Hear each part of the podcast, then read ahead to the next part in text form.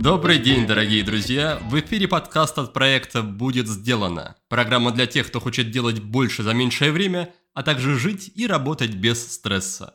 С вами я, его ведущий Никита Маклахов, и вы слушаете выпуск под номером 171. Сегодня у меня в гостях Юлия Сианта, дипломированный нутрициолог, то есть специалист по питанию и добавкам, а также биохакер и оптимизатор здоровья. О Юлии я узнал впервые из подкаста моей подруги Ольги Болога.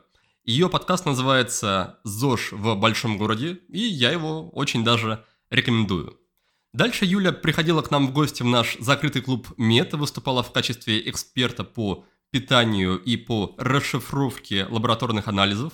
Ну и какое-то время назад к ней обратился уже лично я, примерно вот с теми же целями, чтобы она помогла мне понять, разобраться, что происходит внутри моего организма на основе тех анализов, что я уже сдавал некоторое время. И вот теперь я хочу познакомить с Юлией и, и вас тоже, а заодно побеседовать о том, что делать, чтобы чувствовать себя на все 100%. Юля расскажет, как оценивать свое текущее состояние здоровья, за какими показателями нужно следить и что входит в базовый чекап здоровья.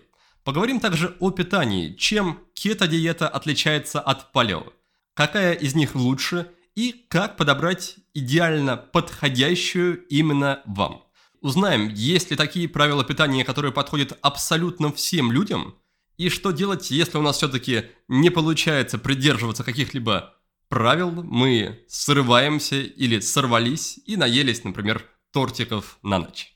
Сама Юля называет себя честной до скрипа, и думаю, скоро вы поймете, почему так. В этом выпуске помимо вопросов о диетах и здоровье будут также и личные – Юля расскажет о своем опыте психотерапии, а также о пищевых расстройствах и семейных трудностях. И прежде чем начать нашу беседу, я хочу сказать спасибо за помощь в подготовке выпуска нашему партнеру. Это химчистка «Контраст». Рекомендую вам воспользоваться ее услугами, если вы живете в Москве, Московской области или Санкт-Петербурге. Химчистка работает уже 23 года и сейчас действует более 70 приемных пунктов. При этом очень удобно, что приезжать в приемный пункт вовсе не обязательно. Можно вызвать курьера, он заберет, а потом и привезет обратно ваши вещи уже чистыми. Технологи химчистки берут даже сложные заказы, работают с деликатными тканями, меховыми, кожаными изделиями, вечерними платьями и так далее. Если вы думаете, что любимая вещь испорчена и ее уже не восстановить, то попробуйте обратиться в химчистку «Контраст». Если есть хоть один шанс спасти ситуацию, специалисты вам точно помогут. Обратите внимание, что до конца августа действуют акции, скидка 20% на чистку пуховиков. Кроме пуховиков, химчистки принимают любые предметы одежды, шторы, сумки, обувь, мягкие игрушки и даже постельное белье. Перечень услуг огромный, включает в себя даже услуги портного. Можно, например, подогнать по фигуре, укоротить или подшить школьную одежду. В моей семье эти вопросы пока что не актуальны, но я знаю, что они у многих всплывают в преддверии 1 сентября, так что теперь у вас есть рекомендация, куда обратиться, чтобы снять с себя лишние заботы. Ссылку на сайт химчистки вы найдете в описании к этому выпуску. И, конечно же, для вас есть специальный промокод. Промокод «Будет сделано», который дает единоразовую скидку 15% на все виды услуг до конца года. Ну а теперь давайте перейдем к беседе с Юлией Сианта. Приятного прослушивания!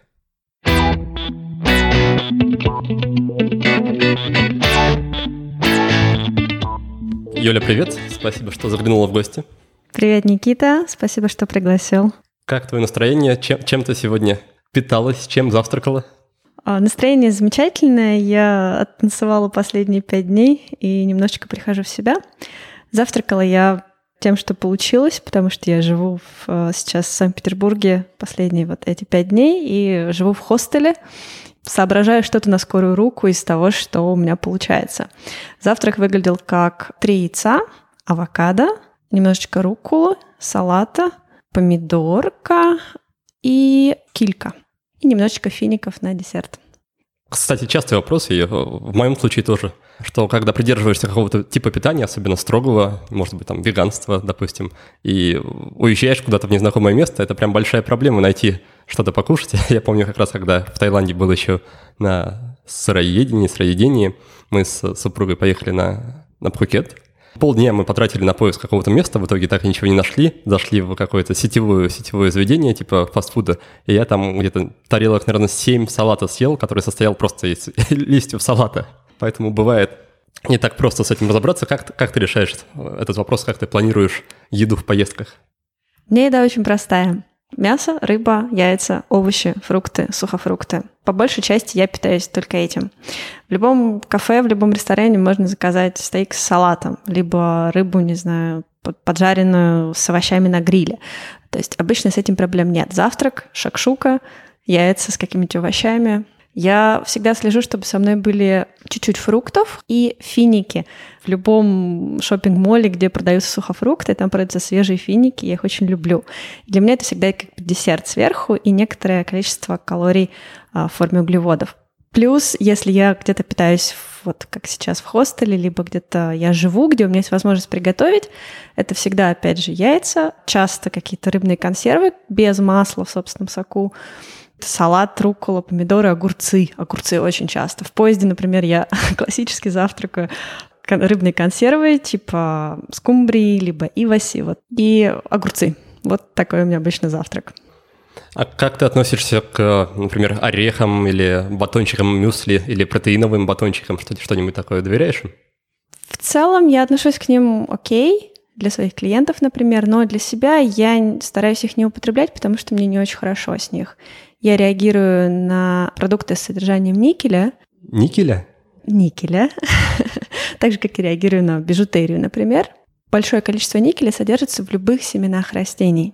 Если раньше я просто как-то чувствовала, что что-то с орехов, семечек мне, ну, как-то не очень. То есть я могу небольшое количество съесть, но много оно вызывает как бы изжогу, либо какое-то, ну, какое-то ухудшение самочувствия. И сейчас я просто стараюсь не есть, если это возможно. Мне понравилась твоя история про, про арбуз. Ты писала в Фейсбуке, что лакомилась арбузом, и потом как-то с помощью чего-то поняла, что из-за него тебе стало хуже, чем обычно. И вот мне как раз интересно, как развить такое, такую степень внимательности к себе и к своему здоровью, к своему телу, чтобы понимать, что вот конкретный продукт, он несет какие-то не очень желательные эффекты большинству человек совсем не нужна такая чувствительность, и э, они бы, наверное, мне не позавидовали, зная, как, как чувствительна я ко многим продуктам. В моем случае все физиологические эффекты очень ярко проявляются на психике в самую первую очередь. И именно из-за психологических каких-то вопросов я в свое время начала увлекаться нутрициологией. То есть э, я стала понимать, что как-то я, наверное, могу этим чуть лучше управлять, если я буду больше обращать внимание на питание, на, не знаю, нутриенты, добавки и так далее. Поэтому эта чувствительность, я не знаю, как вот э, можно вот такую чувствительность развить, потому что она в какой-то степени развилась сама, как бы, окей, я хочу себя чувствовать классно, что я для этого буду делать? Для моих клиентов, которые тоже часто задаются именно этим вопросом, а как же я пойму, на, там, что мне подходит, а что нет, когда я прошу их начать наблюдать за собой. Я, конечно, всегда рекомендую во-первых, практики, связанные с медитацией, с обсервацией того, что происходит с твоим телом. Это письменные практики, то есть мы пишем пищевой дневник, не только пищевой, но и дневник самочувствия, дневник настроения, дневник э, корреляции с циклом для женщин. И потом можно где-то попытаться найти какие-то взаимосвязи. Психотерапия, разумеется, развивает вот эту осознанность. А как я сегодня? Да, а как я себя чувствую? Вот на самом деле это один из главных вопросов, которые я задаю себе каждое утро. А как я сегодня? И это помогло мне понять, что как-то что-то вот это сегодня уже пятый день подряд не очень, и пятый день я вот э, ела эти арбузы. Угу. А в дневнике на что вы, или ты обращаешь внимание, на что рекомендуешь обратить внимание своим клиентам, какие именно моменты, какие эффекты, какие ощущения отмечаешь? Я, в принципе, прошу записать э, всю еду плюс-минус. Наверное, очень важно записывать, если вдруг какие-то падения самочувствия, падения энергии, если они вдруг чувствуют себя обиженными, агрессивными по отношению к своим близким, если у них бурлит в животе, ну, то есть физиологические какие-то штуки, если бурлит в животе, изменился стул, заболела голова, плохо спали. и психологические вещи, и физиологические. Но я тебе честно скажу, я редко у кого прошу прям пищевой дневник. Обычно это идет э, анализ тогда, когда уже вроде все хорошо, но что-то не так. И давай вот разбираться в каких-то нюансах, в тонкостях. То есть это такая уже вторичная работа частично. Мы всего лишь пару минут с тобой говорим про питание, однако уже упомянули и терапию, и осознанность. Какое же место вообще занимает питание и конкретно еда, конкретные продукты, когда мы говорим про здоровое питание? Или все-таки сначала мы разбираемся с собой, с головой, а питание постепенно само наладится? Мне кажется, в идеале должно происходить параллельно и одно, и второе. Я всегда очень радуюсь, когда у моих клиентов уже есть психотерапия, либо когда они, не знаю, медитируют. Но э, часто, если я понимаю, что человеку как раз нужна такая поддержка, я часто рекомендую им пойти к терапевту и к терапевту тоже. Иногда даже вместо меня в самую первую очередь. Э, я не могу сказать, что первично, потому что я вижу, как многое можно починить в голове за счет, что называется, починки гормоны. Э, гормоны, не знаю, состояние нашего кишечника, состояние дефицитов в теле, вот такие вещи. То есть я считаю, это взаимосвязанные вещи. Здесь нельзя сказать, что одно важнее, чем другое. А по твоему опыту, есть ли какие-то наиболее понятные, не знаю, проблемы или, может быть, какие-то эмоции вроде там, вины, гнева, стыда, которые четче всего коррелируют с расстройствами питания. Что, что вот если у человека там, проблемы с питанием, ты предполагаешь, что вот с большой вероятностью будет именно эта психологическая особенность, а не какая-то другая. Наверное, тревожность такая постоянная хроническая или взрывная тревожность и, в принципе, резкие изменения настроения вверх-вниз.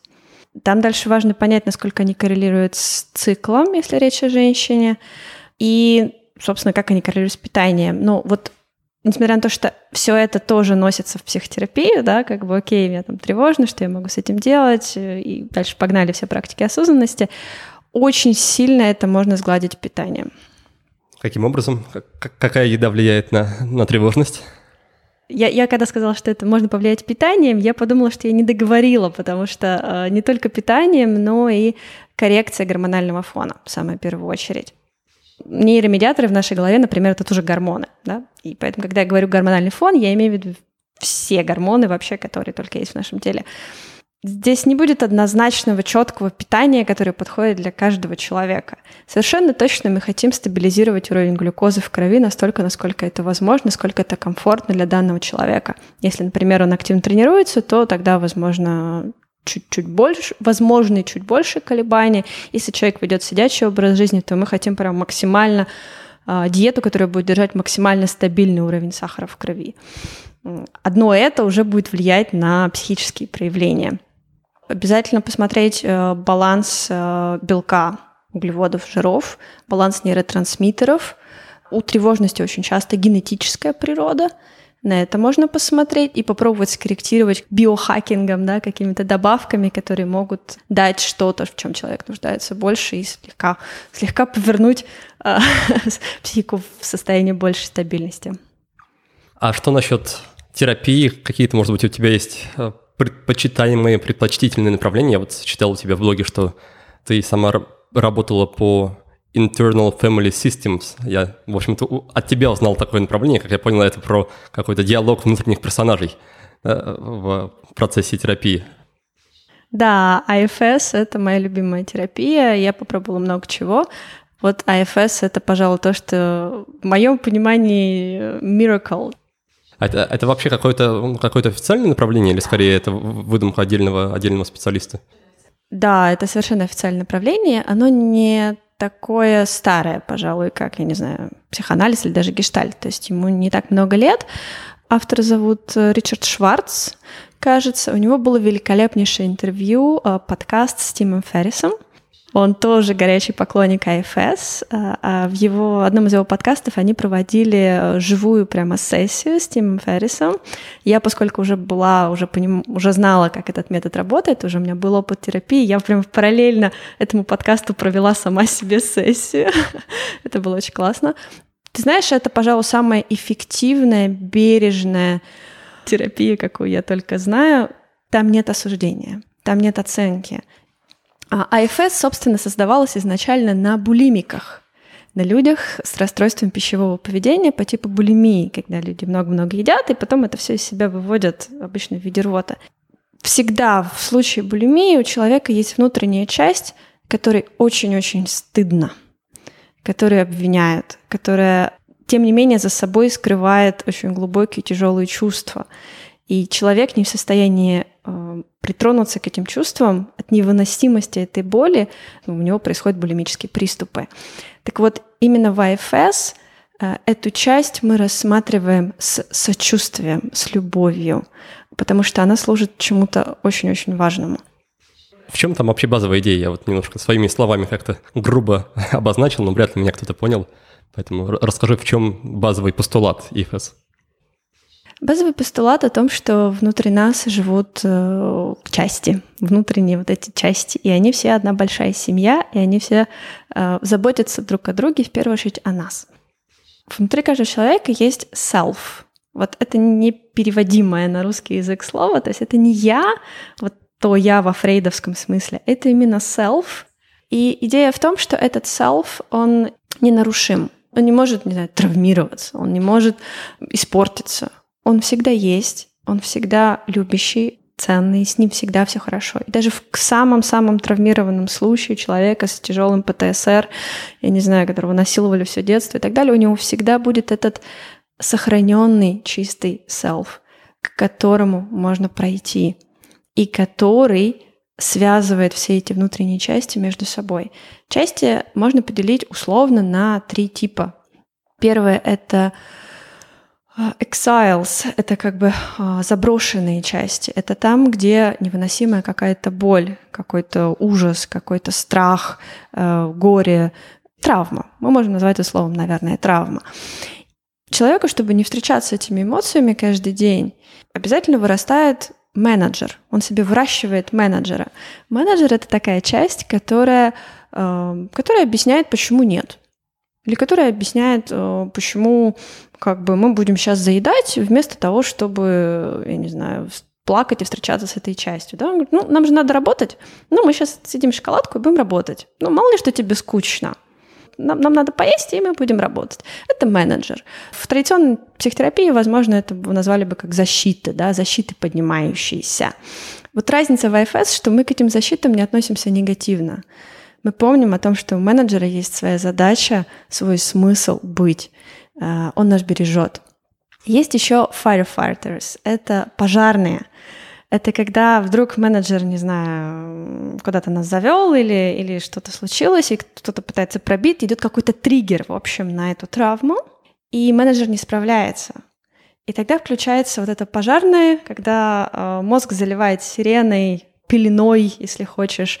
Ну, в общем, мозг выключается, и э, человек творит какие-то обычно безумные вещи. Ну, не знаю, импульсивно бросается во что-то. Вот булимический приступ это, это в принципе firefighter, да, это, это пожарный. То есть то, что случилось после менеджера, который просто заедал, пришел пожарный и сказал, а, боже, так нет. Это невыносимо стыдно быть такой. Пожарный является инициатором этого безумного поведения, или он приходит, когда уже все натворено, и он должен устранить последствия? Пожарный появляется тогда, когда э, менеджер не справляется. Когда менеджер не справляется с тем, чтобы сохранить психику в стабильном состоянии, и человек триггерится на свою травму. По сути, пожарный и начинает всю эту, всю эту движуху. Нет, начинается как с какого-то триггера. Будь это запах, будь это с кем-то встреча, будь, будь это разговор, чья-то фраза обесценивающая по отношению к тебе. Неважно. Начинается все с триггера, а потом уже подключаются части. Так вот, основная идея АФС в том, что мы с любовью к этим частям, и мы не проходим к травме раньше, пока они не разрешат нам пройти. Во всем АФС очень много сочувствия, проживания и любви к самому себе. Какая конечная цель этой истории? Мы должны как-то всех их объединить в одно или просто чтобы они все, не знаю, оздоровели, выздоровели, успокоились, стали дружить между собой? Да, примерно так. Это проход к вот этим потеряшкам, к вот этим вот травмам, да, к этому плачущему ребенку, чаще всего испуганному, я не знаю, обиженному, ну, в общем, что, что, что происходит с этой частью.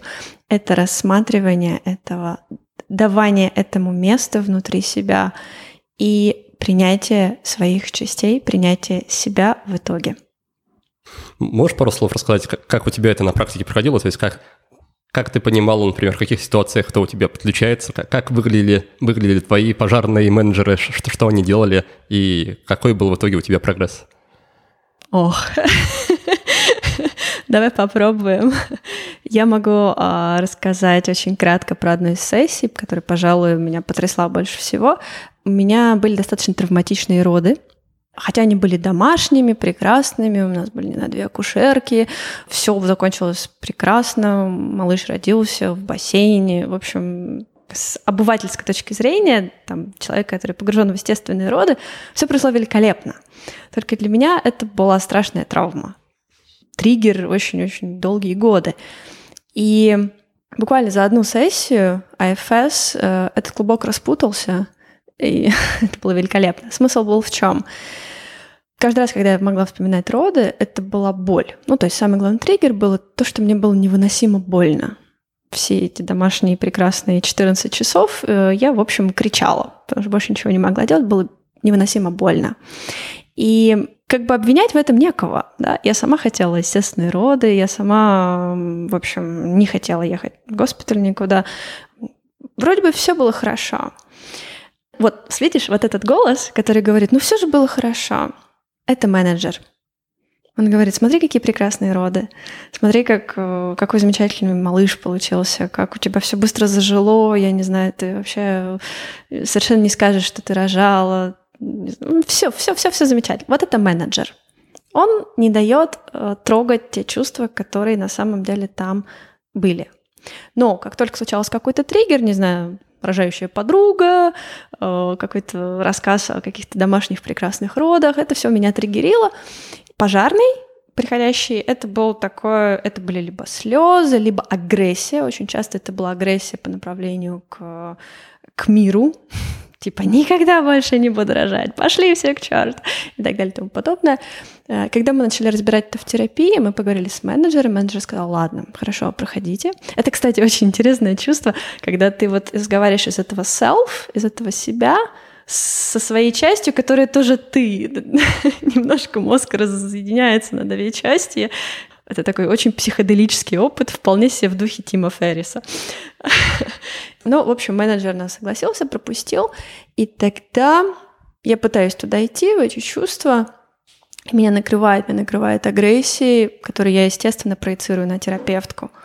А потом в какой-то момент меня накрыло пеленой. Знаешь, вот просто у меня было ощущение, что я впала в, впала в транс, я не могла вообще не реагировать. Мне казалось, боже, что я здесь делаю? Надо просто выключить. Надо просто выключить сейчас скайп. Не надо, не надо, вообще ничего не надо. Вот это пожарный, это такая пелена. И то, как терапевтка меня с помощью специальных вопросов вывела оттуда, она начала разговаривать с этим пожарным, как с частью я отвечала, соответственно, за него. То есть мой self, он, э, он слился с, с, с этим пожарным. Да? Пожарный делает так, что ты перестаешь быть в своем self. В IFS есть слово blending да, to, to blend, то есть соединяться. И вот есть слово unblending, и вот она провела этот unblending, и мы, мы, э, мы смогли сделать так, что этот пожарный отступил, дал проход к этим чувствам, и тогда уже пошло сочувствие к этой девочке, которой, которая рожала, которой было так невыносимо больно, полились слезы, потом мы ей находили место в моем теле, я регулярно туда прихожу, даю ей эту любовь, даю это сочувствие, даю ей то, что она не получила в родах, хотя ей это было нужно. Но это уже очень, наверное, личный опыт. Но вот как-то так это выглядит. И это все за одну сессию.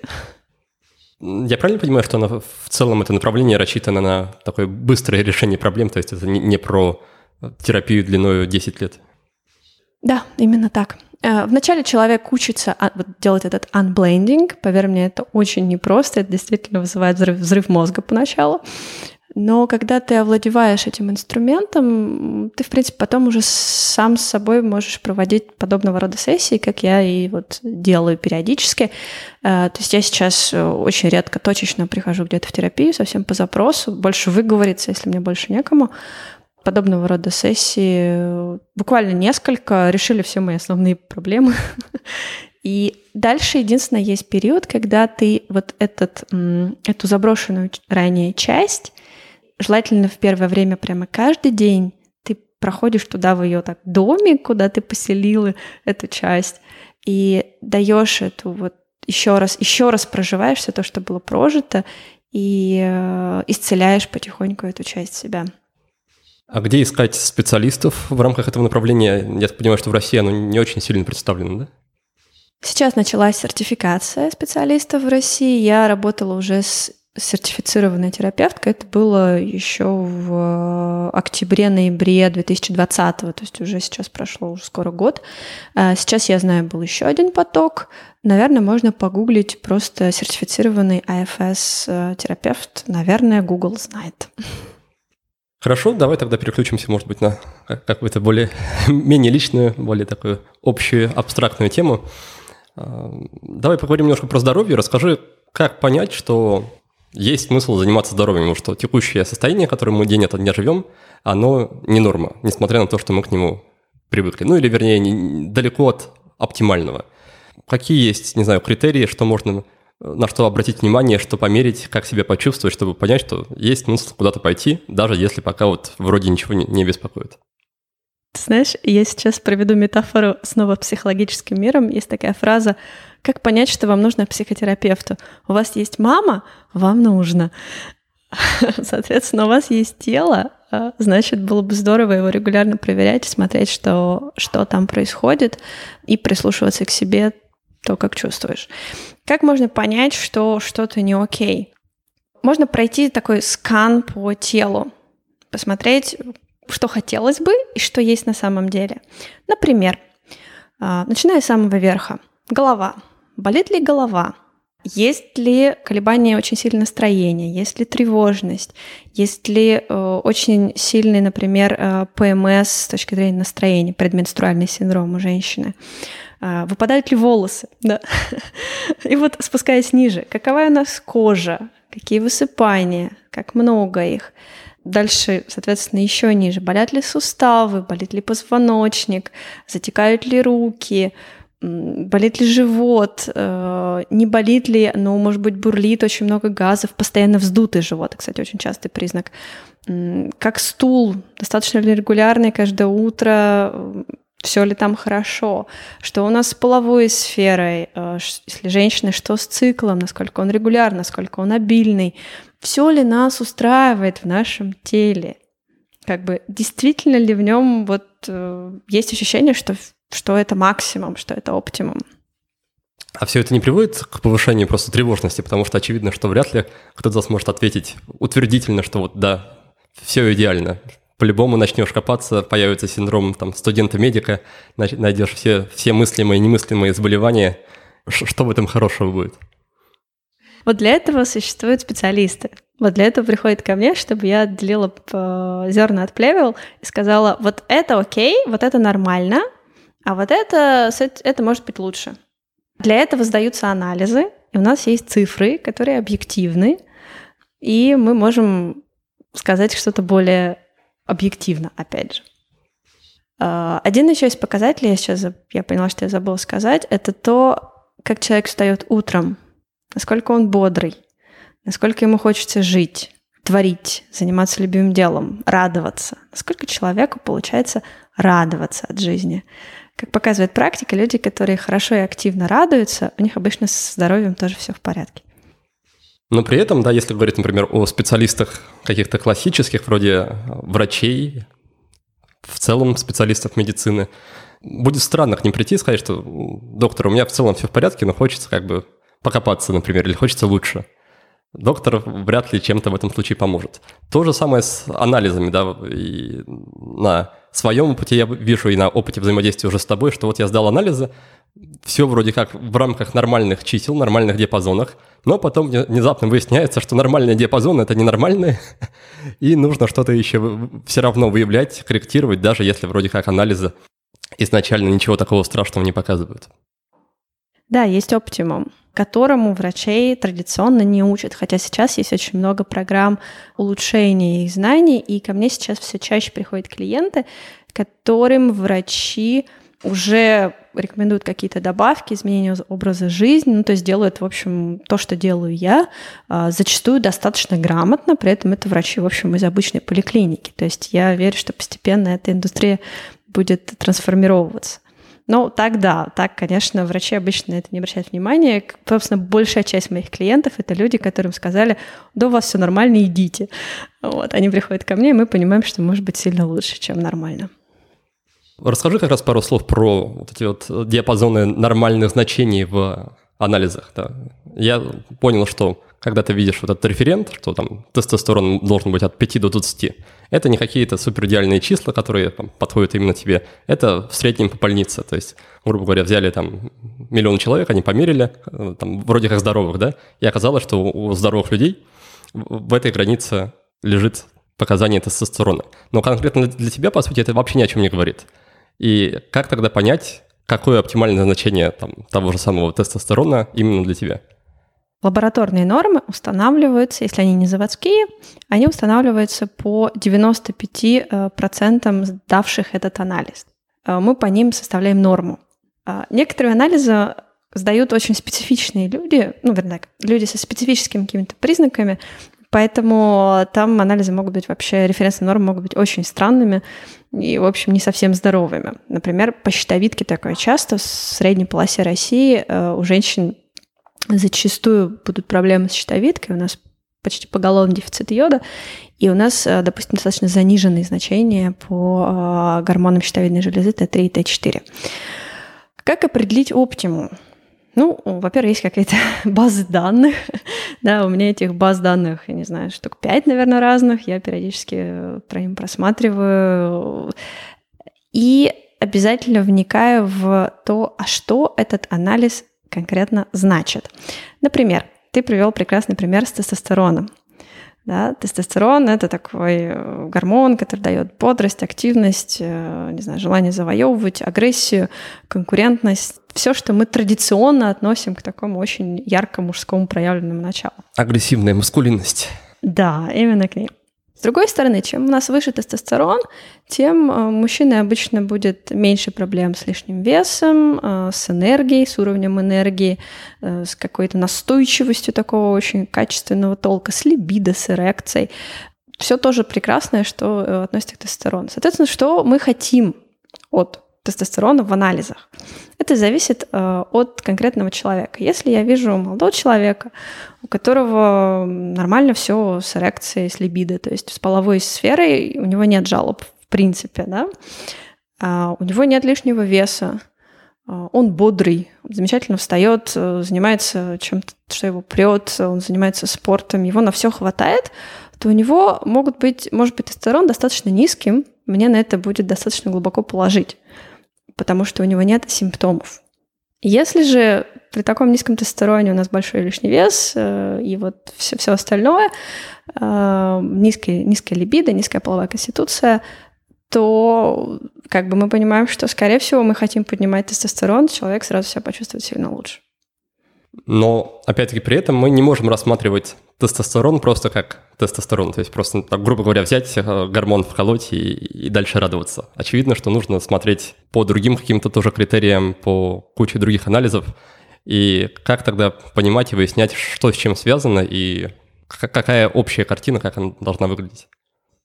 Да, именно так, поэтому я прошу сдать э, большую панель анализов, чтобы видеть их взаимодействие, потому что сам по себе голый тестостерон мне ничего не скажет.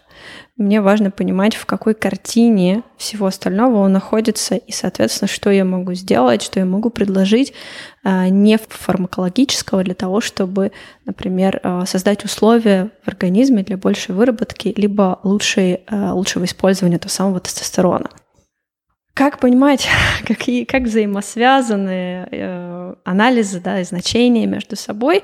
Слушай, это я тебе, значит, расскажу то, как я, в принципе, работаю, да, всю, всю, всю большую часть своей работы. Ну, может быть, расскажи для начала тогда, какой есть минимальный список анализов, по которому можно там, большую часть отклонений, заболеваний или, наоборот, нормальных моментов отследить? У меня есть список анализов, на самом деле, для чекапа. Я могу тебе его прислать, дать ссылку, чтобы люди просто могли его скачать в удобном формате. Если очень кратко перечислить, то там будет, конечно, общий анализ крови, от маркеры щитовидной железы вместе с антителами. Это будут почечные, печеночные маркеры. Если у нас вопрос с весом, э, намеки на гипогликемию, то это обязательно маркеры углеводного обмена, глюкоза, инсулин, гликированный гемоглобин. Не во всех случаях, если как бы я понимаю, что, возможно, там надо посмотреть, это половые гормоны для мужчин, для женщин, э, ну не все, а избирательно по ситуации. Липидограмма, конечно же, то есть холестерин и его фракции. Э, это витамин, витамин D, витамин В12, фолаты, иногда медь, например, или цинк. Иногда я прошу сделать УЗИ дополнительно, потому что это может дать тоже дополнительную информацию. А что насчет каких-то домашних замеров? Есть ли какие-то параметры, показатели, которые ты рекомендуешь замерять дома на плюс-минус регулярной основе? Да, однозначно, это базальная температура тела. Особенно она важна для женщин, особенно она важна для тех людей, у кого а, лишний вес. Сразу посмотреть, что у нас с щитовидкой, потому что базальная температура тела показывает эффективность работы щитовидной железы. Это температура тела, которую мы снимаем утром, только проснувшись, не вставая с постели, просто градусник сразу под язык и посмотреть, сколько там будет. В идеале в районе 7-8 утра показатель должен быть 36,5-36,6. Если он ниже, то мы понимаем, что, э, скорее всего, тело не догревается. А наше тело обогревается с помощью гормонов щитовидной железы, в частности, триодтиронина, Т3. И тогда можно, соответственно, заподозрить того, что у нас идет недостаток Т3, и посмотреть на другие симптомы гипотериоза, сниженной функции щитовидной железы. Это э, набор лишнего веса, это склонность к запорам, сухая кожа, склонность к депрессии, а, к колебаниям настроения, к перееданию. Точно есть еще симптомы, но вот это, наверное, самые основные. А для жителей, допустим, Санкт-Петербурга или похожих мест, даже не сдавая какие-либо анализы и не производя замеры, дефицит, отклонение и проблема какого рода можно предположить? Ну, там, допустим, витамин D3. Чего еще обычно не хватает в среднем у людей в таких городах? Ну, витамин D гарантированно. Лучше сдать и посмотреть, какой показатель у конкретного человека, чтобы подобрать его индивидуальную дозировку, потому что кому-то, может быть, нужно 5 тысяч, кому-то все 10, в зависимости от генетики. К витамину D я обычно рекомендую витамин А, надо смотреть по питанию человека, но чаще всего нужен, и К2.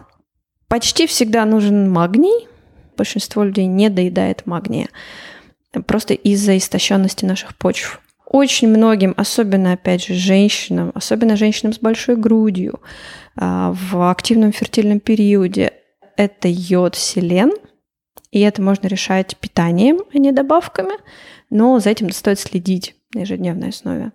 Наверное, вот, вот такая самая база. А есть ли вообще хоть одна система питания, которая плюс-минус гарантированно обеспечивает организм всем необходимым прям по всем фронтам? В современном мире, пожалуй, нет. Просто потому, что мы живем цивилизованных городах, как ты сказал.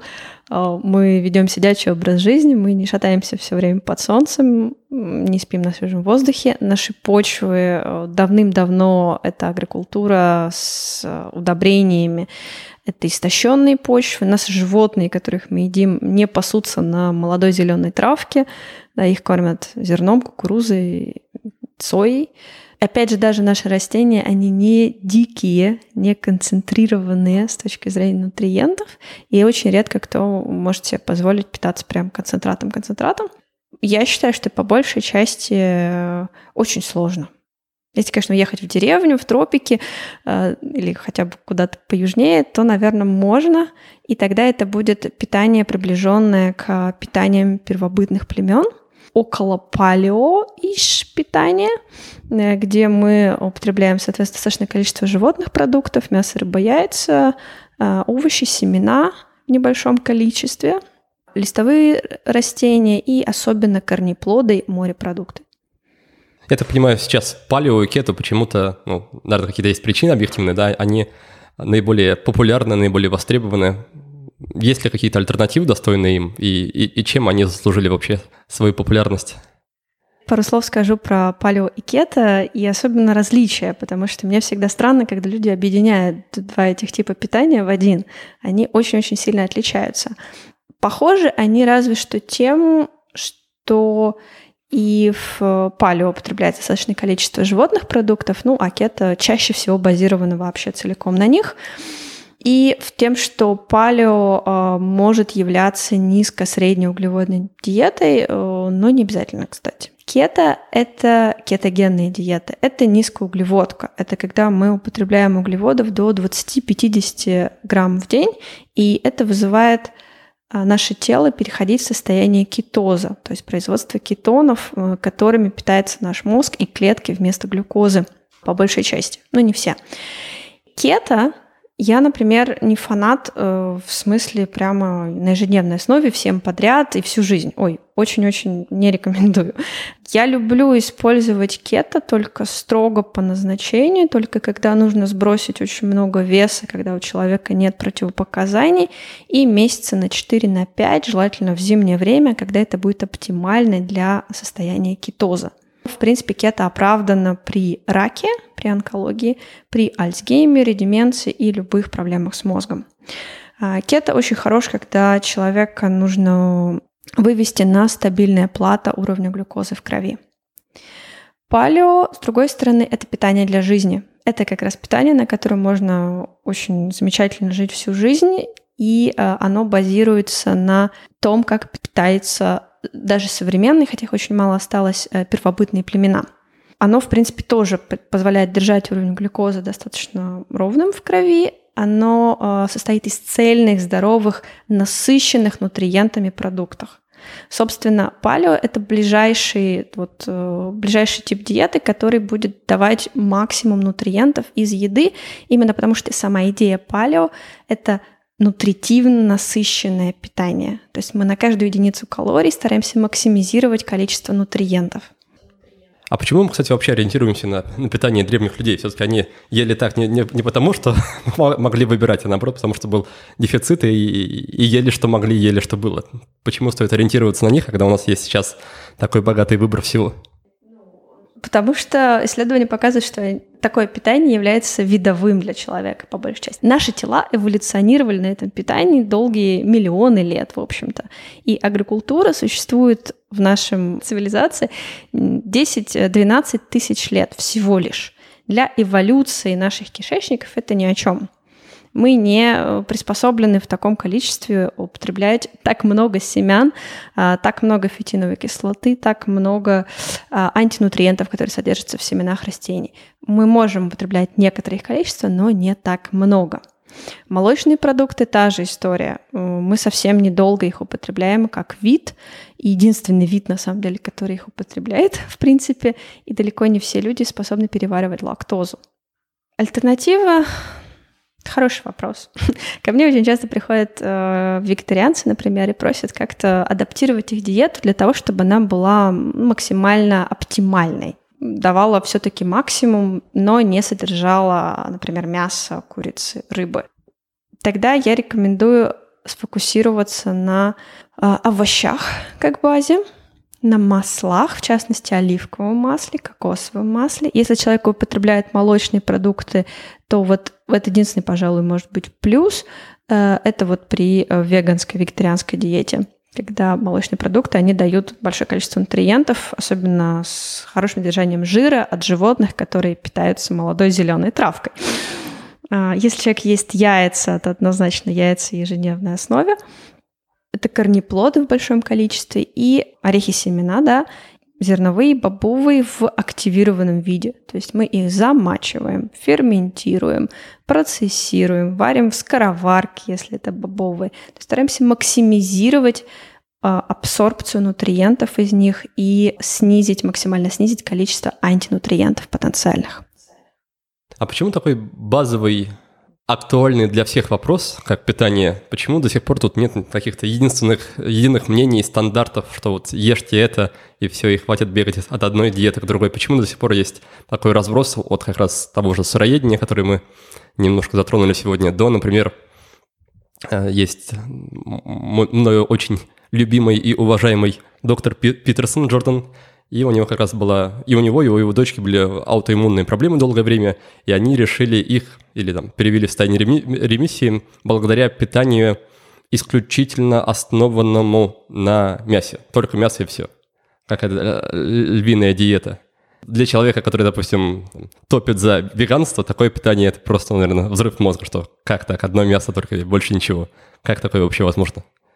Ну, это связано с тем, что человек на самом деле всеядное животное, и мы действительно можем достаточно долгое время жить на хоть на чисто веганском, сыроедческом рационе. Я, кстати, в свое время тоже через это проходила. Я около трех лет э, была такой сыроедкой, недосыроедкой, и потом еще три года была строгой веганкой, прям стопроцентной. Так что и потом у меня был постепенный путь обратно к мясу пошаговый. В принципе, человек может действительно себя хорошо чувствовать на многих типах рационов. Вопрос в том, как долго, что это будет вызывать в теле. И еще есть нюанс. Если посмотреть в разные точки планеты, у нас везде разный климат. Есть очень интересная, кстати, книжка. Книжка доктора Вестона Прайса. Называется Nutrition and Physical Degeneration – получается, nutrition – питание и физическая дегенерация. Она не очень политкорректно написана, я тебе сразу скажу, это конец, конец 30-х, я ее читала в оригинале. И это э, исследование 11 разных точек планеты в те еще годы, да, до изобретения антибиотиков, исследования разных племен, которые только-только были открыты. Ну, то есть их только-только затронула цивилизация. И он сравнивал питание традиционное, питание э, западного человека и питание тех, кто оказался на стыке и как бы генетически полностью принадлежал еще к этим оригинальным народам, но уже начинал питаться как западный человек. Он был э, зубной врач, поэтому он у всех проверял количество кариеса в зубах. Параллельно еще описывал, что они едят, сколько болеют туберкулезом. В общем, такой и он показывал конкретными вот такими примерами, фотографиями того, как, э, как распределились зубы у детей, какая у них больш... достаточно ли у них большая челюсть, как, как сформирован череп. Показывал, как питание непосредственно влияет вне зависимости от генетики на, э, на разных людей. Так вот, в разных точках планеты, разумеется, люди питались по-разному. Да? Он ездил на Аляску, там люди питались, особенно зимой, мясо, жир, в основном тюлени, если это прибрежная полоса, те, кто внутри, там по большей части олени. Э, если он ехал э, Папуа Новая Гвинея, то там, соответственно, было, конечно, большое количество кокосов, фруктов, даров моря. Он описал великолепный народ Масаи в Африке, которые питаются исключительно мясом, молоком и кровью своих животных. И он исследовал количество кариеса, количество дегенеративных заболеваний у э, разного рода людей. Так вот, действительно, все питались по-разному, поэтому существует такое большое количество диет. Он выявил несколько принципов, которые работают абсолютно для всех народов все, на всей планете. Во-первых, все люди питаются животными продуктами. То есть он не нашел ни на одно племя, которое бы было строго вегетарианским. Более того, очень интересный кейс. Э, там был какой-то остров в Полинезии. Там жило несколько племен на этом острове. И у них постоянно шла война. И у них раз в неделю прекращались все войны, потому что племя, которое жило в центре на горе, у которого не было доступа к морю, оно должно было спуститься через земли своих соперников и набрать животной пищи, морской пищи на неделю – потому что если они этого не делали, э, все знали, что их женщины перестают рожать. То же самое э, какое-то племя с Анд преодолевали огромное количество километров для того, чтобы добыть икры, засушенные икры рыб, э, которые содержали йод для своих женщин, чтобы те могли рожать. И они обменивали их на прям один к одному на золото по весу. Вот. Но, в общем, смысл в том, что в первое везде использовались животные продукты, и э, такой один с точкой А, да, э, использовались внутренние органы животных в большом количестве. Это то, что ценилось больше всего.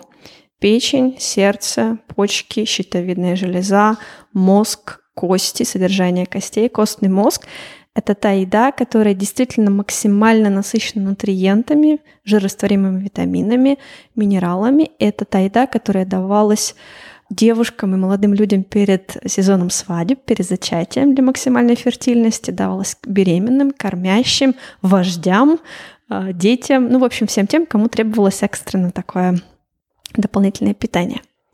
Еще один пункт. В традиционных обществах не использовалось, очень мало использовалось, э, собственно, зерновые и бобовые. Использовались семена, их обычно как раз с ними что-то делали, их долго томили, а, их ферментировали специальным образом. Все для того, чтобы улучшить усвоение нутриентов из них и разрушить э, большое количество антинутриентов. И на самом деле, э, наверное, один из самых интересных моментов очень мало использовали зеленые овощи. Вот сейчас все говорят салаты, салаты, там, не знаю, кейл, капустные, вот это все. Это все здорово, но в традиционных обществах всегда фокус был на максимальной калорийности, максимальной нутритивности, верно? В зеленых овощах очень мало калорий и, в общем, не то чтобы очень много нутриентов. Там много клетчатки, не более того. А, люди первобытные, они использовали большое количество корнеплодов. Это как раз овощи с большим, количеством, с большим насыщением нутриентами, с определенной калорийностью углеводной в том числе, и которые, соответственно, обеспечивают сытость. И э, еще, кстати, интересный нюанс на тему, возвращаясь к кето-диете, если изучать именно генетику, то а, сейчас уже выделены как бы генетические трейты у северных народов типа эскимосов, которые им не позволяют переходить в кетоз очень-очень долго. То есть даже на предельном урезании всех углеводов, ну вот то, что я описал, чисто карнивор диете, да, то есть только животные продукты, они не переходят в кетоз.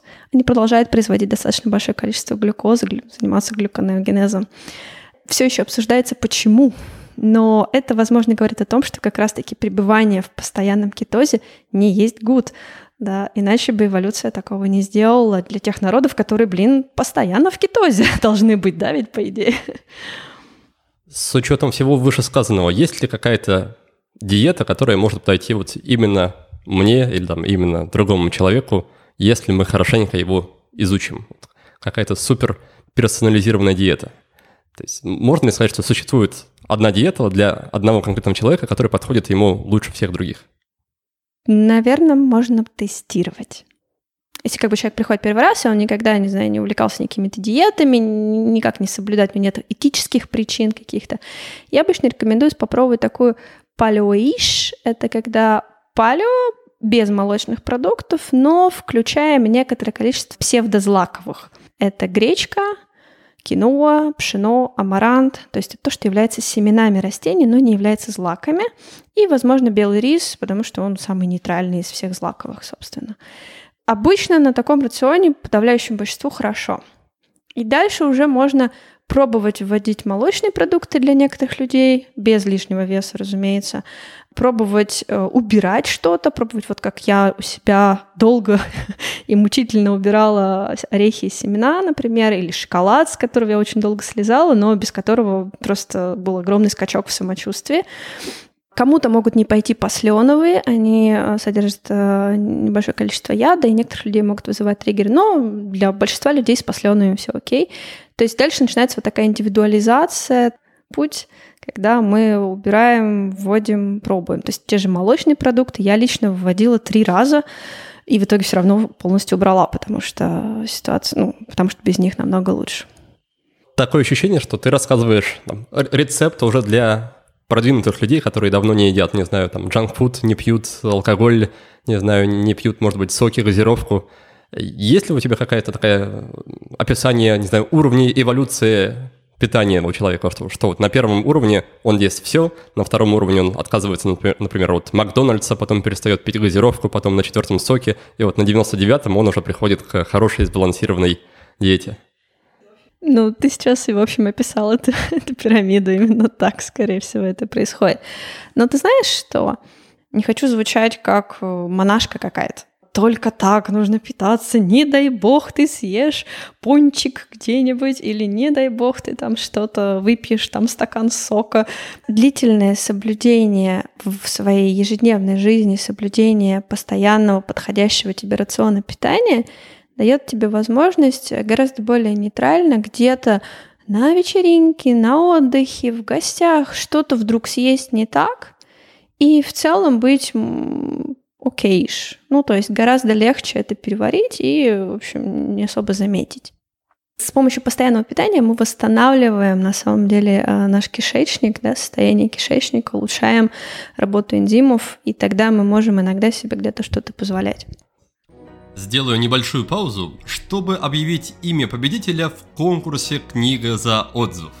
В начале каждого месяца я вручаю приз одному из слушателей из числа тех, что оставили свои впечатления о подкасте в iTunes. И по итогам июля подарок получает, я предполагаю, слушательница с забавным ником Мотька Свободная.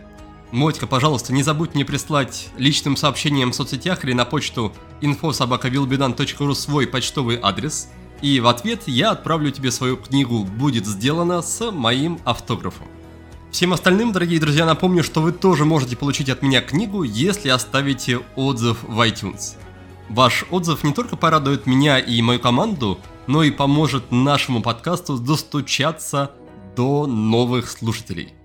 Тем временем в нашем книжном клубе мы заканчиваем обсуждение стоицизма на примере книги под названием «Радость жизни» и скоро перейдем к изучению новой, тоже очень крутой книги жанра нон-фикшн. Так что если вы хотите присоединиться к нашей компании, ищите ссылку на книжный клуб на странице с описанием этого выпуска. Как называется то, чем ты занимаешься? Как ты сама себя именуешь как специалиста?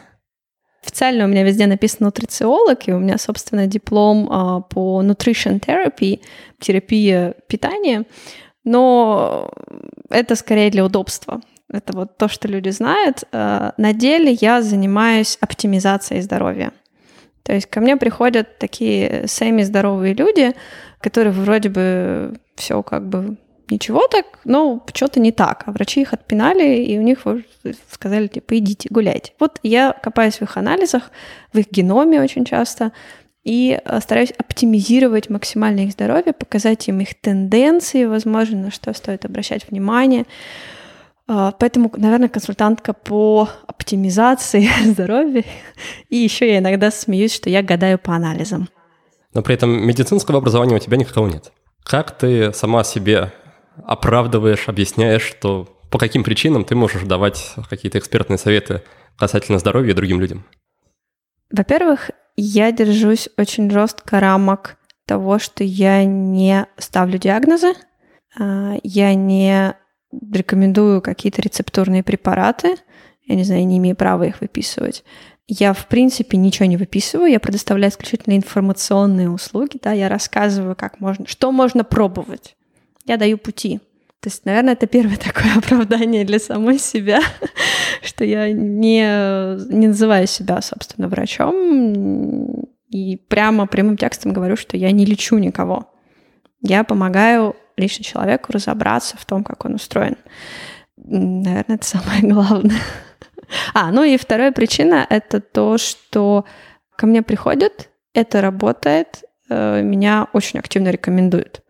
То есть ко мне, не знаю, 70% всех клиентов приходят по рекомендации, несмотря на то, что у меня популярный блог. Но большая часть приходит по рекомендации, потому что это работает. То есть, видимо, я делаю что-то правильное. При этом, если зайти в тот же Инстаграм, то по запросу нутрициолог, например, Юля, появятся сотни или если даже не тысячи профилей разных. Как понять, насколько квалифицированный перед нами человек, что, что спрашивать, что он должен знать, что изучать, что проходить, какие дипломы должен показывать. Как нам понять, что он сможет нам хоть чем-то помочь? Я не знаю. Можно просто, наверное, читать человека. Потому что диплом сейчас, честно, на этом рынке диплом не значит ничего. Я перелопатила все курсы, которые сейчас существуют. Ну, ладно, возможно, не все, я не идеально, но я постоянно, во-первых, мониторю, что появляется нового. Во-вторых, я э, в свое время тоже очень, очень много копалась, выбирая себе, что я, что я хочу обуч... чему я хочу обучаться, где у кого. Я так и не нашла ни, на, ни одну программу, которая была бы мне доступна по времени финансово. Ну, на русском языке этого нет в принципе, пожалуй. Есть, может быть, одна, которая плюс-минус окей, а потом надо набирать опыт. Я брала университетские курсы на курсере, и сейчас я, собственно, начинаю обучение в британском вузе по программе Health Sciences. То есть я поняла, что это единственный путь, это высшее образование. А, поэтому я бы ориентировалась, возможно, вот если у человека уже есть какое-то высшее биохимическое, медицинское, но в первую очередь я бы читала, читала, читала, что человек пишет, не знаю, слушала вот подкасты, слушала видео, как отзывается, что человек рекомендует, как, как это заходит, его тон, его манера и отзывы, возможно. А за кем ты сама следишь здесь, может быть, на Западе? Кто для тебя является авторитетом в этой сфере? Наверное, один из таких главных, кстати, учителей, но он не в курсе, правда, что он мой учитель, это а, Крис Мастерджон. Я очень люблю Лару Брайден. Она про гормоны. Собственно, это, моя, наверное, моя самая любимая тема сейчас — это гормоны. Из э, российских э, мне больше всего из всех нутрициологов э, очень нравится Юлия Юсипова. У нее я учусь искренне. А какие еще, может быть, науки, дисциплины? Ну, во-первых, хорошо включать в случае, если мы хотим тут продвинуться. И что изучала ты, то есть какие направления знания, помимо, собственно, питания, может быть, там та, та же самая генетика, биохимия, эндокринология, что изучала ты? В первую очередь биохимия, базовая физиология. Если человек не понимает о том, как устроена клетка, как устроены митохондрии, какие процессы происходят, как вообще происходит э, усвоение энергии, например, цикл Крепса, клеточное дыхание, как устроено. Если это все как бы не понимать, то, наверное, с этим человеком как раз вот про ту же самую кето-диету говорить не о чем, потому что он не понимает, как работает кето, в принципе. А, поэтому для меня первично была эта базовая биохимия, физиология. А, это генетика, безусловно, потому что я сейчас особенно увлекаюсь генетикой. А, у меня есть доступ к профессиональным базам, поэтому я очень люблю клиентов с уже с данным геномом, которые я могу прогнать по базам и что-то оттуда вытащить. А, а чем эти базы лучше вот этих общих универсальных сервисов вроде Генотека, Атласа и прочих ребят? Ты знаешь, наверное, масштабом информации и проверенностью. Ну, в Генотейке, в Атласе, там, в принципе, неплохой сервис, но он такой очень ограниченный. Ты толком не можешь там поисследовать, куда-то заглянуть. А, я пользуюсь Self-Decode. Я долго-долго за ними следила. И в итоге я там купила профессиональный аккаунт. Я им доверяю, в общем так. У них просто великолепнейшая подборка баз данных. Это, кстати, можно еще вписать Э, в ту часть, кем я восхищаюсь и где я учусь. Вот selfdecode.com. Окей. Okay. Uh, насколько я знаю, ты пришла к этой теме, как и многие люди приходят к своим темам, благодаря таким личным запросам, личным проблемам. Давай немножко про это поговорим. В какой момент ты поняла, что что-то не так, и, и в какую сторону копала? Наверное, я всю жизнь думала, что со мной что-то не так. Совсем окончательно я это поняла, наверное, лет в 25, когда я вышла замуж, и мы вроде как собирались беременеть. Уже был к тому моменту был понятно, что у меня длинные непонятные циклы, черт его знает, что там с фертильностью, у меня все время ставили бесплодие, там полтора года совсем-совсем без менструаций. В общем, мы этим увлеклись. Плюс я, конечно, всю жизнь с пубертата я борюсь с лишним весом. Борюсь. О. Несмотря на сыроедение, кстати, вот на чем сыроедение, я к нему пришла именно из того, что э, у меня была булимия. После чего я ушла в сыроедение, где я наконец-то... Э, у меня закончились булимические приступы, но я продолжала переедать, просто более, так скажем, менее калорийной едой, более здоровой едой. И несмотря на а, там, после этого веганства, несмотря на вроде бы строгие ограничения, у меня продолжал быть какой-то лишний вес, у меня продолжала быть отечность очень сильная лица. И, в общем, где-то в тот момент мы сообразили, э, благодаря моему бывшему мужу, он как-то принес мне список симптомов гипотериоза, пониженной функции щитовидной железы, и сказал, смотри, это же ты. Я тогда еще знатная альтернативщица была, и я начала терапию йодом, который меня изменил, конечно, навсегда. То есть э, за первые полгода пришла в себя. Впервые в жизни я себя почувствовала легкой, Э, я перестала заедать так много, сошел вес, и главное, циклы стали пусть длинными, но они стали э, более регулярными, типа каждые 45 дней, и у меня появилась однозначная овуляция. Ну, после этого была, собственно, беременность достаточно легкая, и все прошло хорошо. То есть мне это стало интересно. Я стала за этим не знаю, читать, следить. когда малыш рос, мне было очень тяжело психологически. Я очень много заедала, конечно же, по старым привычкам. Мы перестали тогда быть веганами оба. И я начала как раз потихоньку вводить разное, в первую очередь тортики. Материнство оказалось очень тоскливым и скучным делом, особенно в эмиграции, без помощи. И тогда я начала читать где-то вскользь про инсулинорезистентность, снова про гипотереоз. Э, кстати, анализы у меня тогда были уже вполне себе приличными для щитовидки. То есть для эндокринолога все было ну, нормально, все у нее. Потом я пойму, что на самом деле нет.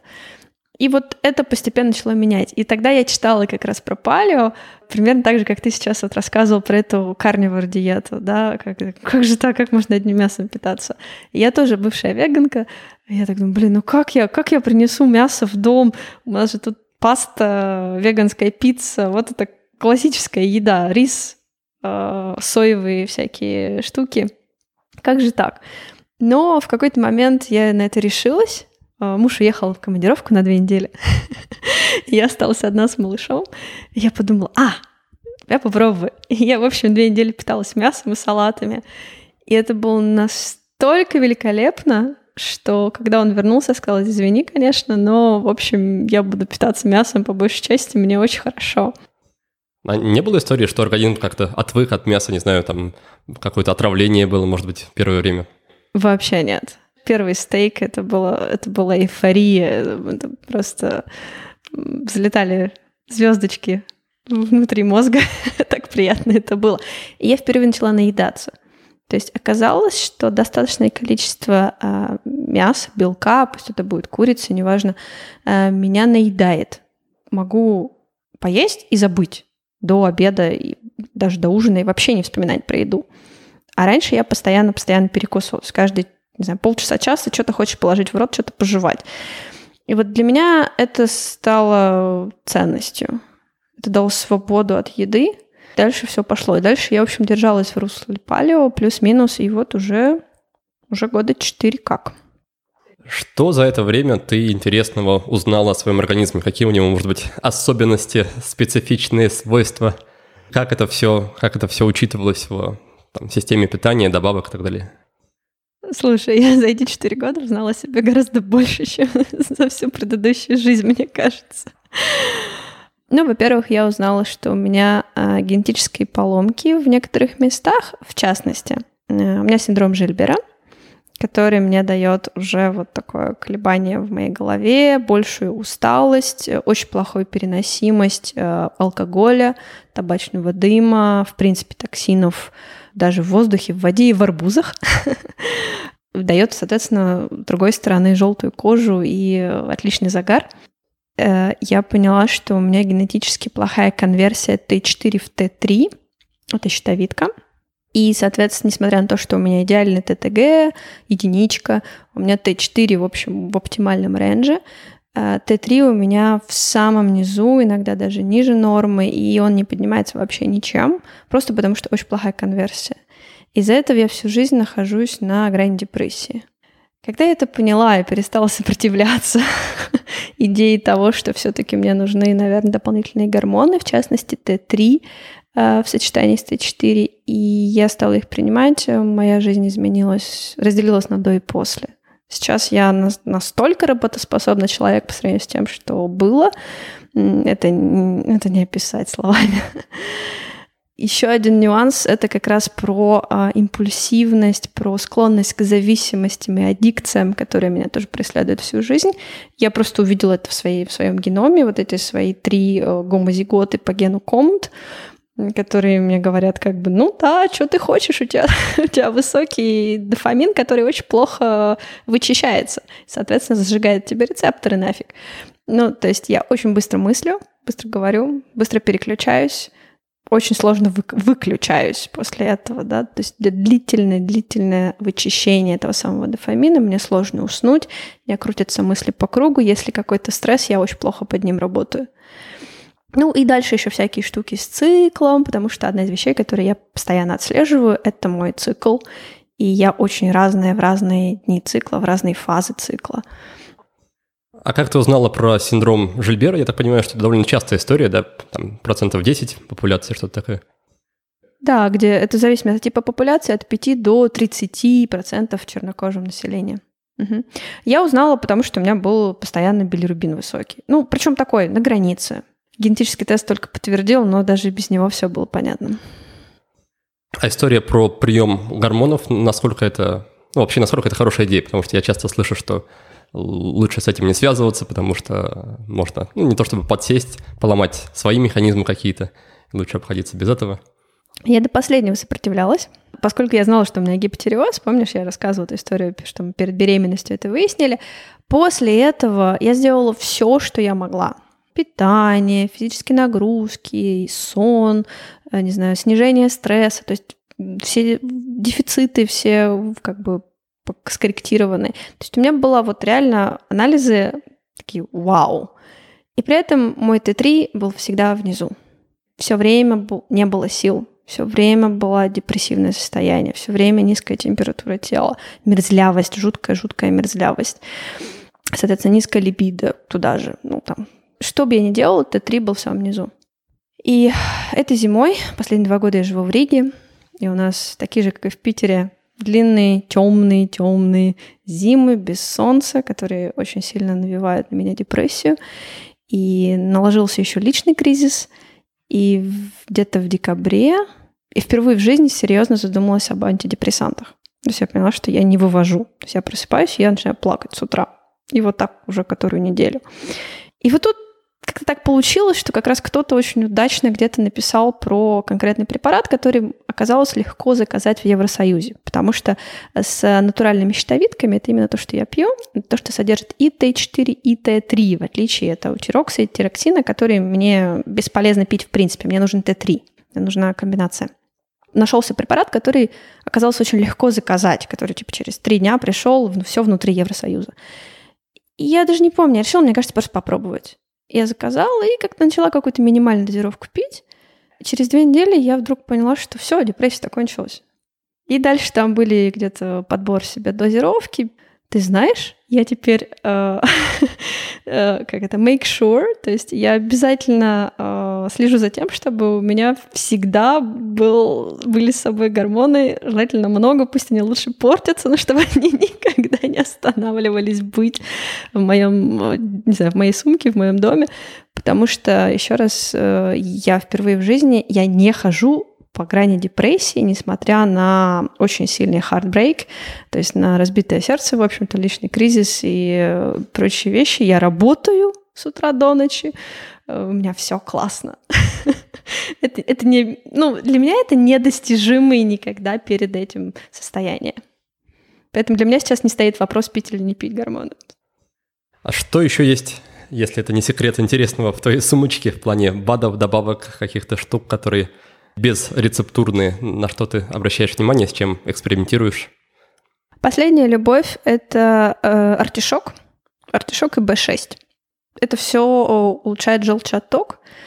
Нам с синдромом Жильбером это важно. На фоне приема артишока у меня прошли э, высыпания на висках. Когда-то я была у остеопата по другой причине, и э, он посмотрел на мое лицо и сказал, вот у тебя тут вот на висках это у тебя желчный. И вот там у тебя нога, ну там косточка, это у тебя желчный, это все желчный. Я тогда как-то не обратила на это внимание. Каждый раз, когда я веду какую-нибудь лекцию, я оттуда беру что-нибудь для себя в том числе. Вот я вела, провела лекцию по щитовидке, перед этим я начала пить эти самые гормоны, да. А, я провела э, лекцию по там, переменопаузе, подготовке к менопаузе. Я поняла, что мне, наверное, уже периодически нужна поддержка прогестерона во второй фазе. Я, соответственно, начала вот это делать. Я провела лекцию по синдрому Жильбера, э, я в себе ввела артишок такие. Я всем рекомендую, а сама нет. И ты знаешь, тьфу -тьфу -тьфу, вот оно так и сработало, то есть желчеотток улучшился прямо явно, и э, высыпания на висках прошли. То есть вот этот шок и B6. B6, кстати, еще связан с э, цинком. И B6 и цинк нужны для выведения меди. Переизбыток меди у многих женщин, особенно у женщин, э, может вызывать приступы ярости, послеродовую депрессию, потому что во время беременности накапливается медь и потом плохо выводится. Если у женщины стоит медная спираль, например, это тоже может приводить к накоплению меди. И есть просто люди, которые генетически плохо выводят медь. Цинка у меня всегда недостаток э, всю жизнь. Это видно по э, точкам на ногтях. Вот у меня постоянно были точки на ногтях, пока я не начала на регулярной основе пить цинк.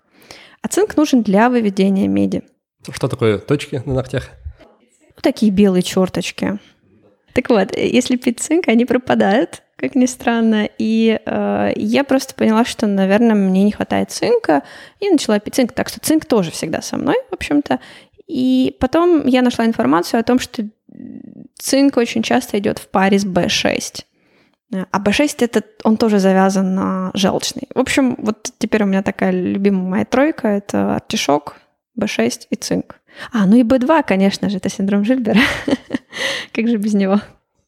А если говорить про не такие не лекарственные, не таблеточные интервенции, что ты пробовала, что ты делала или делаешь в плане оптимизации здоровья? Какие практики, может быть, гаджеты, устройства? С чем игралась? Я использую Oura Ring. Это колечко, которое отслеживает мой сон очень хорошо и, соответственно, считает мои шаги и работает как браслет. Самое-самое главное вообще для любой женщины – это отслеживание менструального цикла. Это отслеживание, в первую очередь, выделений из шейки матки, э, то, как они меняются с циклом, э, когда происходит овуляция, когда происходит менструация после овуляции. Э, в идеале некоторое время желательно еще измерять температуру процессе цикла, потому что она показывает то, как быстро поднимается прогестерон, как высоко держится и как долго, принципе, какая у нас лютеиновая вторая фаза.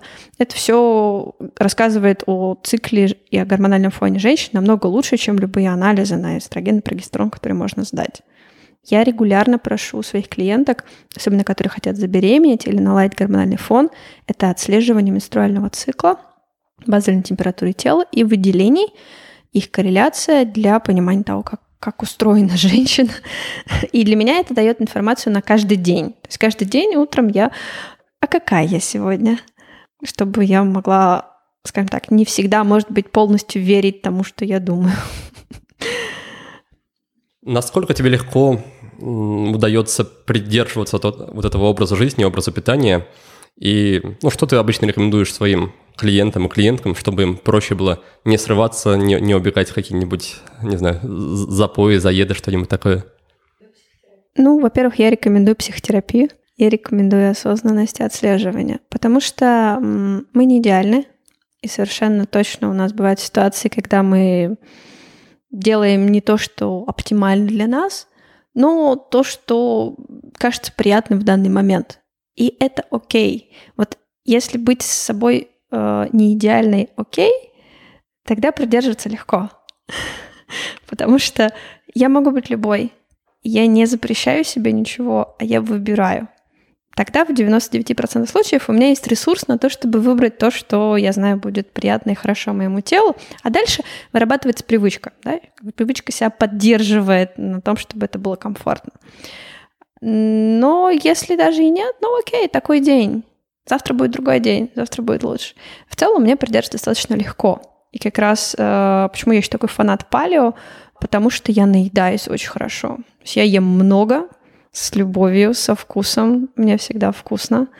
Э, я легко могу найти свою еду, она социально одобряема по большей части, хотя не везде теперь уже, но мне достаточно легко. По сути, автоматизм в какой-то степени. А ты можешь отметить какие-то привычки, что в первую очередь, во-первых, стоит внедрить людям, которые э, хотят поправить свое здоровье и питание, и то, что, в принципе, является такой основой, структурой твоего образа жизни? Ну, в первую очередь, людям хорошо бы научиться спать. Ты, кстати, заметила за вот это вот полгода или сколько времени прошло с момента приема Т3 э, какие-то улучшения и изменения в качестве сна? Вот, кстати, это единственное, что не улучшилось, а даже чуть-чуть ухудшилось. А, и это очень логично, потому что Т3 непосредственно э, связан с совсем другими гормонами, которые участвуют в в работе надпочечников, щитовидки. То есть у нас у каждого гормона есть э, свои пики выброса. Пик выброса Т3 – это 3 часа ночи. Пик выброса Т4 – это 6 часов утра. Пик выброса ТТГ – это 12 часов ночи. Дальше у нас кортизол и адреналин входят в эту систему. Если мы принимаем дополнительный Т3, мы это делаем утром и днем, мы как бы вмешиваемся, безусловно, в работу надпочечников. И, например, в стадии привыкания у меня были сложности, наоборот, больше с засыпанием. Но для меня это как бы тот побочный эффект, на который я согласна. И потом немножко организм перестраивается, адаптируется. То есть здесь я знаю, что здесь чуть-чуть себе врежу но плюсы настолько огромны, что как бы я на это согласна. А какое тогда оптимальное время для приема этого препарата?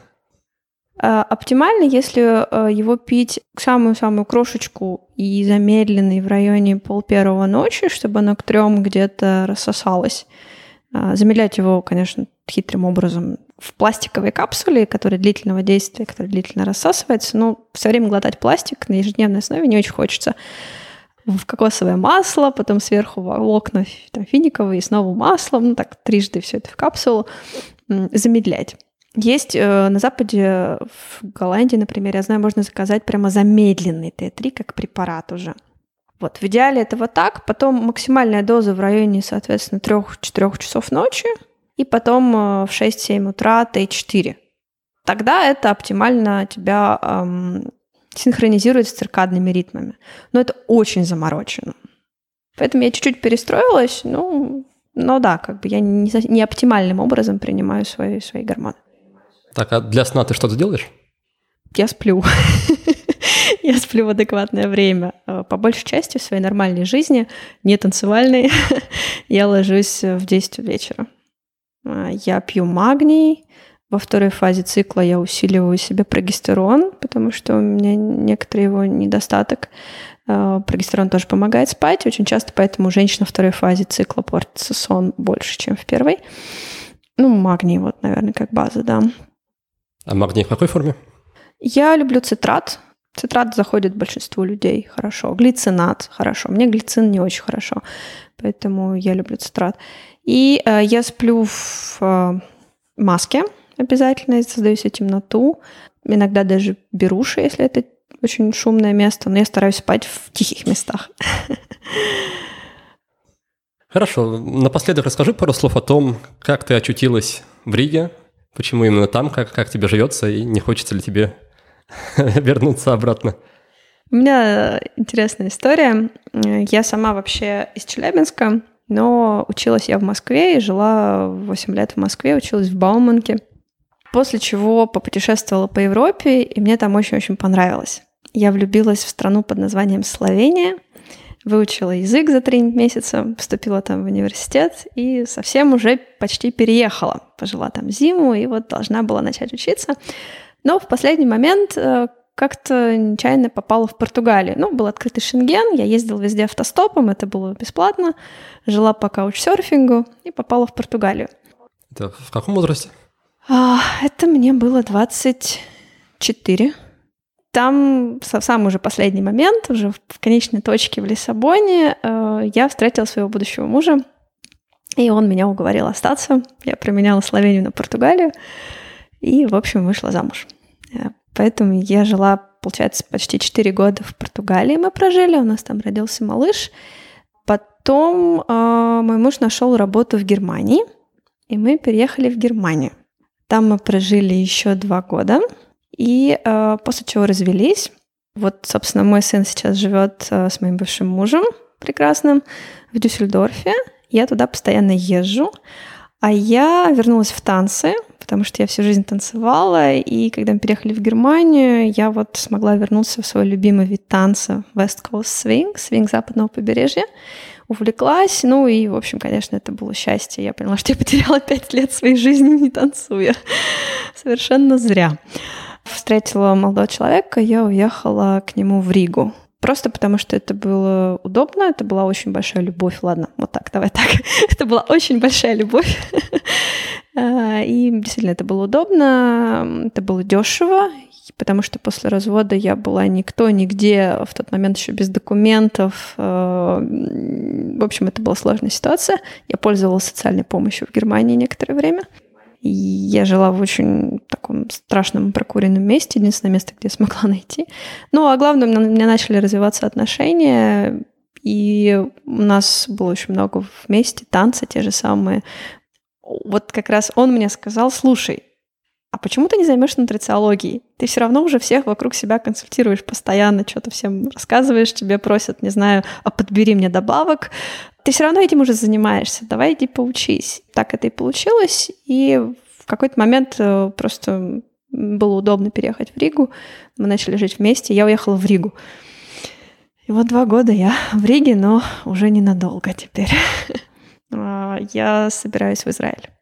Но я еду в Израиль, потому что там тепло, там мой папа, и там море, там просто мой любимый климат, э, там очень сильная социальная защита. Сейчас я понимаю, насколько это важно.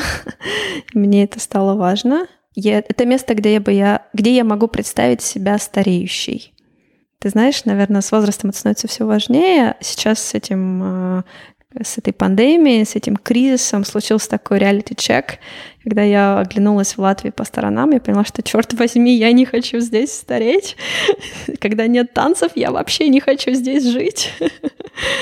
Вот. Ну, а главное, я не хочу больше детей, а моему молодому человеку это было важно. А в Израиле я себя вижу, и мне кажется, это будет интересно. Классно. Пусть все сложится на новом месте. Спасибо. Ну что, давай тогда переходить к финальной рубрике. Я так понимаю, ты к ней уже подготовилась даже. Расскажи нам, какую ты можешь порекомендовать книгу по теме или не по теме. Могу несколько дать рекомендаций по теме нутрициологии, да, то, что связано с питанием, и то, что лично меня в свое время вдохновило. По питанию, вот как я уже озвучила эту книжку, я еще раз ее назову, это Венстон Прайс, это Nutrition and Physical Degeneration.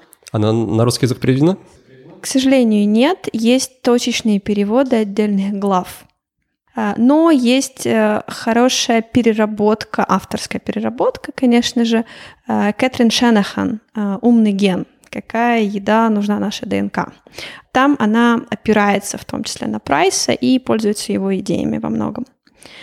А, и я очень люблю Дэвида Перлмутера – у него самые, пожалуй, известные книжки это «Еда и мозг», «Кишечник и мозг», и еще сейчас что-то новое вышло. Я еще не читала, но хочу. У него все подтверждено, все доказано, при этом очень легко читается. И не по питанию. Есть несколько книг, которые меня перестроили, наверное, да. То есть, знаешь, когда читаешь, и сразу прям инсайт, и сразу, сразу жизнь как-то меняется. А, про психотерапию. Тело помнит все, Ван Корк. Там как раз он пишет про АФС в том числе.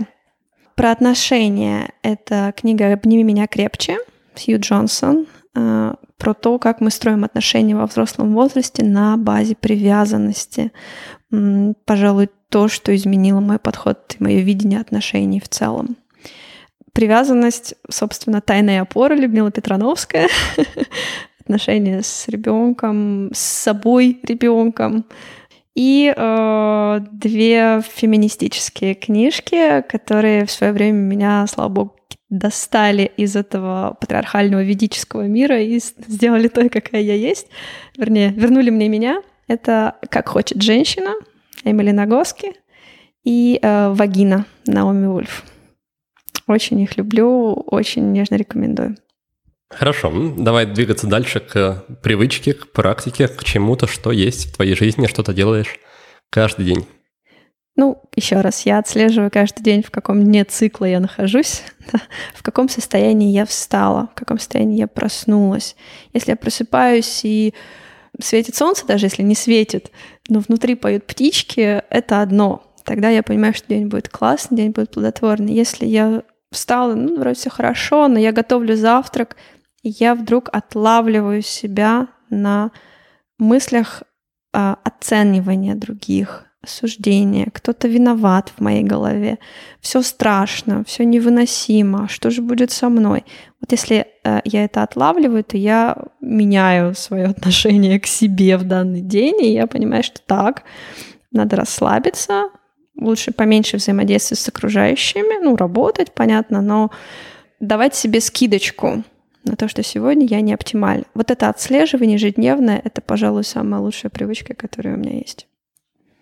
Здорово, двигаемся дальше. Инструмент что-то из виртуального или реального мира, что тебе помогает в жизни или в работе? Я большой фанат Google Docs. У меня в них жизнь. И, в принципе, всех э, гугловских вещей, типа почты. То есть у меня все там происходит, календарь. Я активно пользуюсь конвой для всего дизайна. Это мой выбор. Э, пишу я в Evernote. Он еще жив, это хорошая новость. Да. Еще я пользуюсь э, программой для отслеживания своих финансов. Очень-очень непопулярная программа Kubooks. Помимо этого, ну, как я уже сказала, у меня есть Aura Ring, который для меня работает как, как браслет, но не браслет, он удобнее, с ним можно спать, ну, с ним нужно спать, танцевать, мыться, хоть нырять, все что угодно. И э, еще одна вещь, я подумала, что это может быть интересно. Э, я использую босоногую обувь. Даже сейчас в Питере? Да, даже сейчас в Питере. Единственное, я подкладываю тоненький силиконовую такую подкладочку под пятку, когда хожу по асфальту. Ну, а именно босоногая, гибкая, широкая обувь для моих, всех моих косточек, всех моих широких ног. Это важно. Хорошо. Идем дальше. Четвертый пункт про вопрос для саморефлексии. Вопросов, наверное, несколько, и они ранжированы по таймингу. Вначале то, что я уже говорила, в каком состоянии я сейчас, я сегодня, какую скидку себе давать, либо наоборот, какую нагрузку. Дальше планирование краткосрочное. Чему я буду радоваться, чему я радуюсь в ближайшие дни, в самое ближайшее время. А, то есть я определяю свой смысл жизни как радость, как получение опыта, проживание этого опыта и получение радости от него. Соответственно, я постоянно планирую, чему я буду радоваться. Будь то это работа, встреча, поездка, танцы, отношения, что угодно.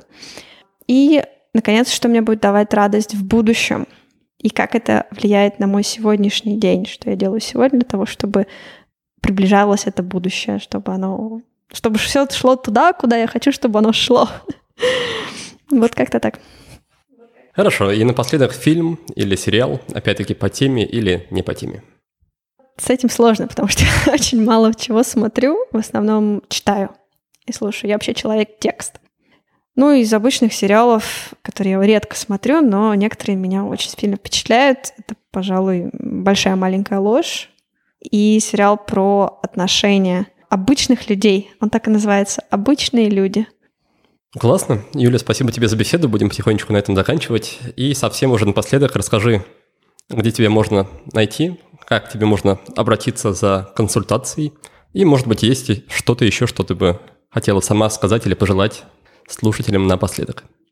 Спасибо, Никит. А, я веду блог в Фейсбуке очень активно. Это моя основная площадка. Там я пишу достаточно откровенные вещи в том числе, но и нутрициологические посты тоже. Сейчас у меня начал развиваться Инстаграм, там как раз больше нутрициология, хотя без личного я не умею, как ты уже понял из нашего разговора. Ну и Телеграм, но там, там, там уже чистая нутрициология. Плюс, конечно же, есть сайт, где есть вся информация про мои услуги, все подробности, цены, условия, все-все-все вот есть на сайте bodydecoded.com.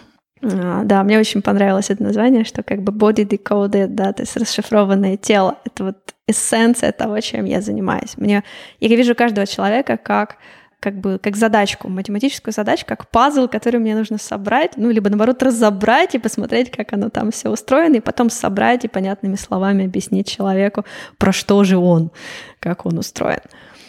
Что бы я хотела пожелать нашим слушателям? Наверное, осознанности, как это банально не звучит. Но именно с нее все и начинается, мне кажется. Ну что, дорогие друзья, спасибо большое, что дослушали выпуск до конца. Нам осталось только подвести небольшое резюме. Сегодня мы с Юлией Сианто говорили о том, как чувствовать себя лучше и сохранять здоровье. Это можно и нужно делать самыми разными способами, в том числе с помощью психотерапии и аккуратных, подконтрольных экспериментов с питанием.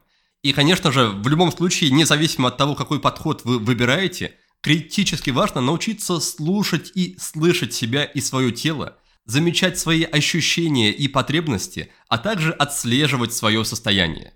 Для этого Юля предлагает как минимум периодически измерять базальную температуру тела и почаще задаваться вопросом, а как я себя сейчас чувствую?